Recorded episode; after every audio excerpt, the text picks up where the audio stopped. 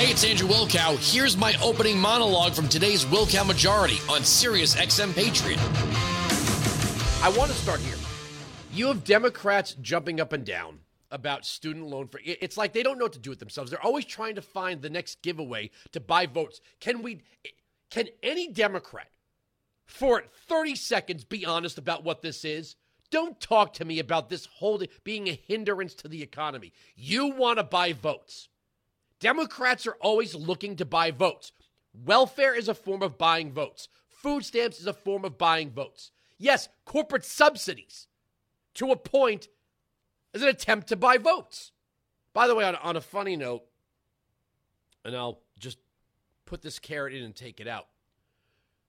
I might be late to the game on this one. Um, but watching the blue checks and the left wingers and the Democrats flip out over. I'm just going to say it. I don't think Elon Musk has politics. I think the closest thing he might be is an objectivist, which is a Randian. He's like a character. He's literally a character out of an Ayn Rand novel. And if you've never read Ayn Rand, you're going to have no idea what I'm talking about, but he's a character out of an Ayn Rand novel. I don't think he eh, has a, a political set of principles. With that said, it's funny that now returning a social media site to its original intent, which was to be the free speech wing of the free speech party, quote unquote, now has the left of the media losing their damn minds. But all this time, as corporations have been going, well, it's a private company, could do whatever they want. Isn't that what you Republicans are always saying?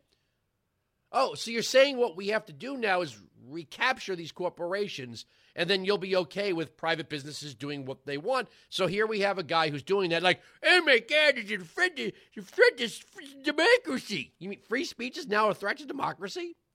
All right, carrot out. New carrot in real quick.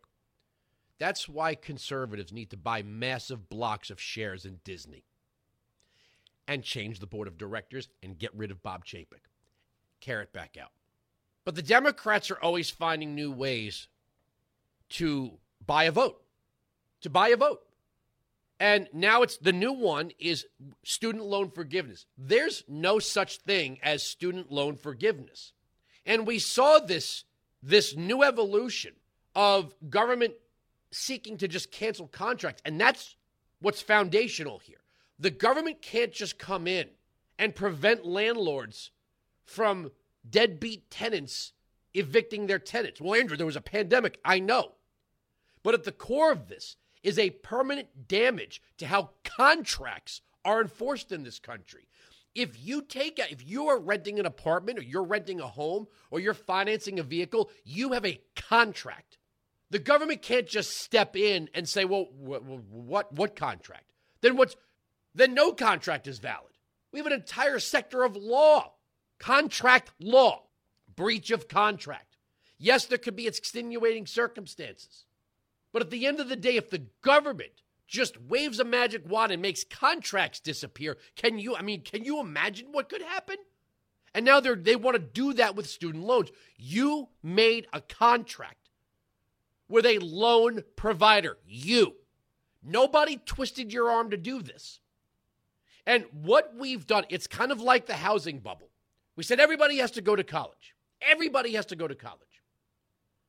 Well, that's great. Oh, don't you like an educated population? Yes, but it's like when somebody tells me how many books they've read.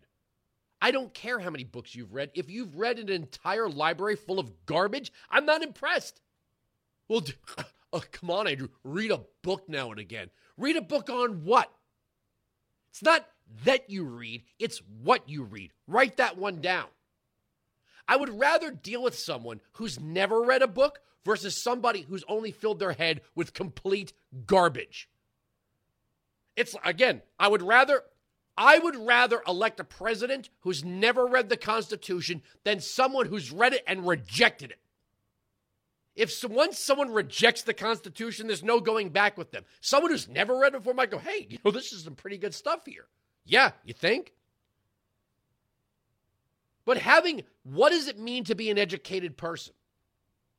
If you are studying something that is completely useless and turns you into nothing more than an intellectual layabout.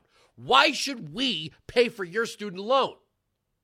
I don't, you know, I don't see medical doctors out there going, How am I going to pay my student loan?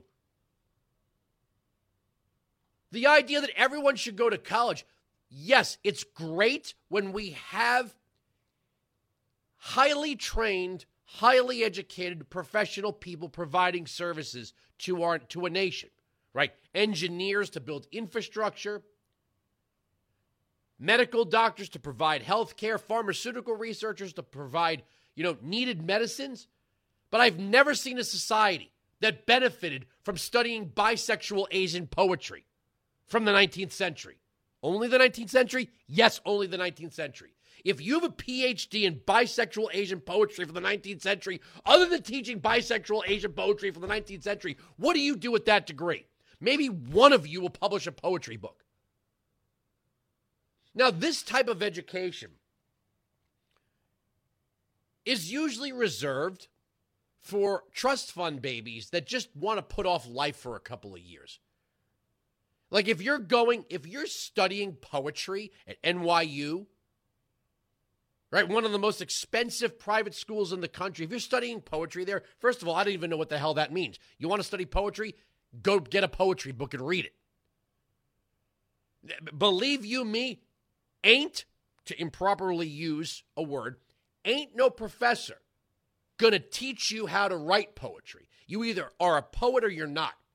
You can teach someone to play an instrument. You can't teach them. You, you the, the a great song is going to come from within. Eddie Van Halen never took a damn lesson in his life. Go figure. That's in you. Creativity's in you. You can't teach someone creativity. It's like you can't you can't plan for spontaneity. But now we're, we're saying, let's pay off student loans, but that's not buying votes. It's 100% buying votes. But explain this to me, Mr. and Mrs. Democrat. How it's fair while we're always talking about somebody's fair share. How is it fair for tradesmen, blue collar workers, and anyone else who may not have attended a four year university alongside people who did pay off their student loans or people who served in the military to get tuition money, how is it fair to make those people pay somebody else's bill? Well, Andrew, these are people serving society. Well, if they're serving society, they should be making enough money to pay off the student loans. It sounds like you want it sounds like you want to buy another bum vote.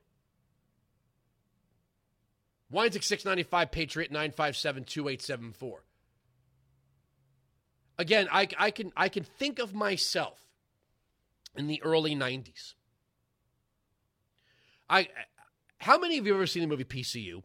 It is, is one of my, it was to me, is to me what Animal House was to my father.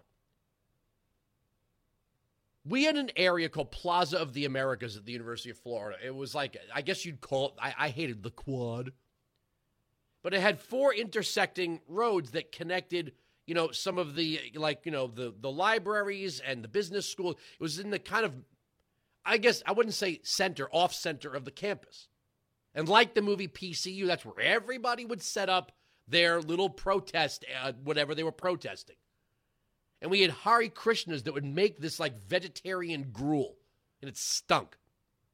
But that's where you had the hotbed of student activism. And I used to think to myself, what the hell are all these people going to do when they graduate, right? I mean, some of them I don't even know if they were actually students. But people that went out and got, you know, women's studies majors and all that stuff. I remember thinking, what are you what are, you what are you going to do with this? You know, after you've worked on your on your doctorate. Well, now you know. Now you know.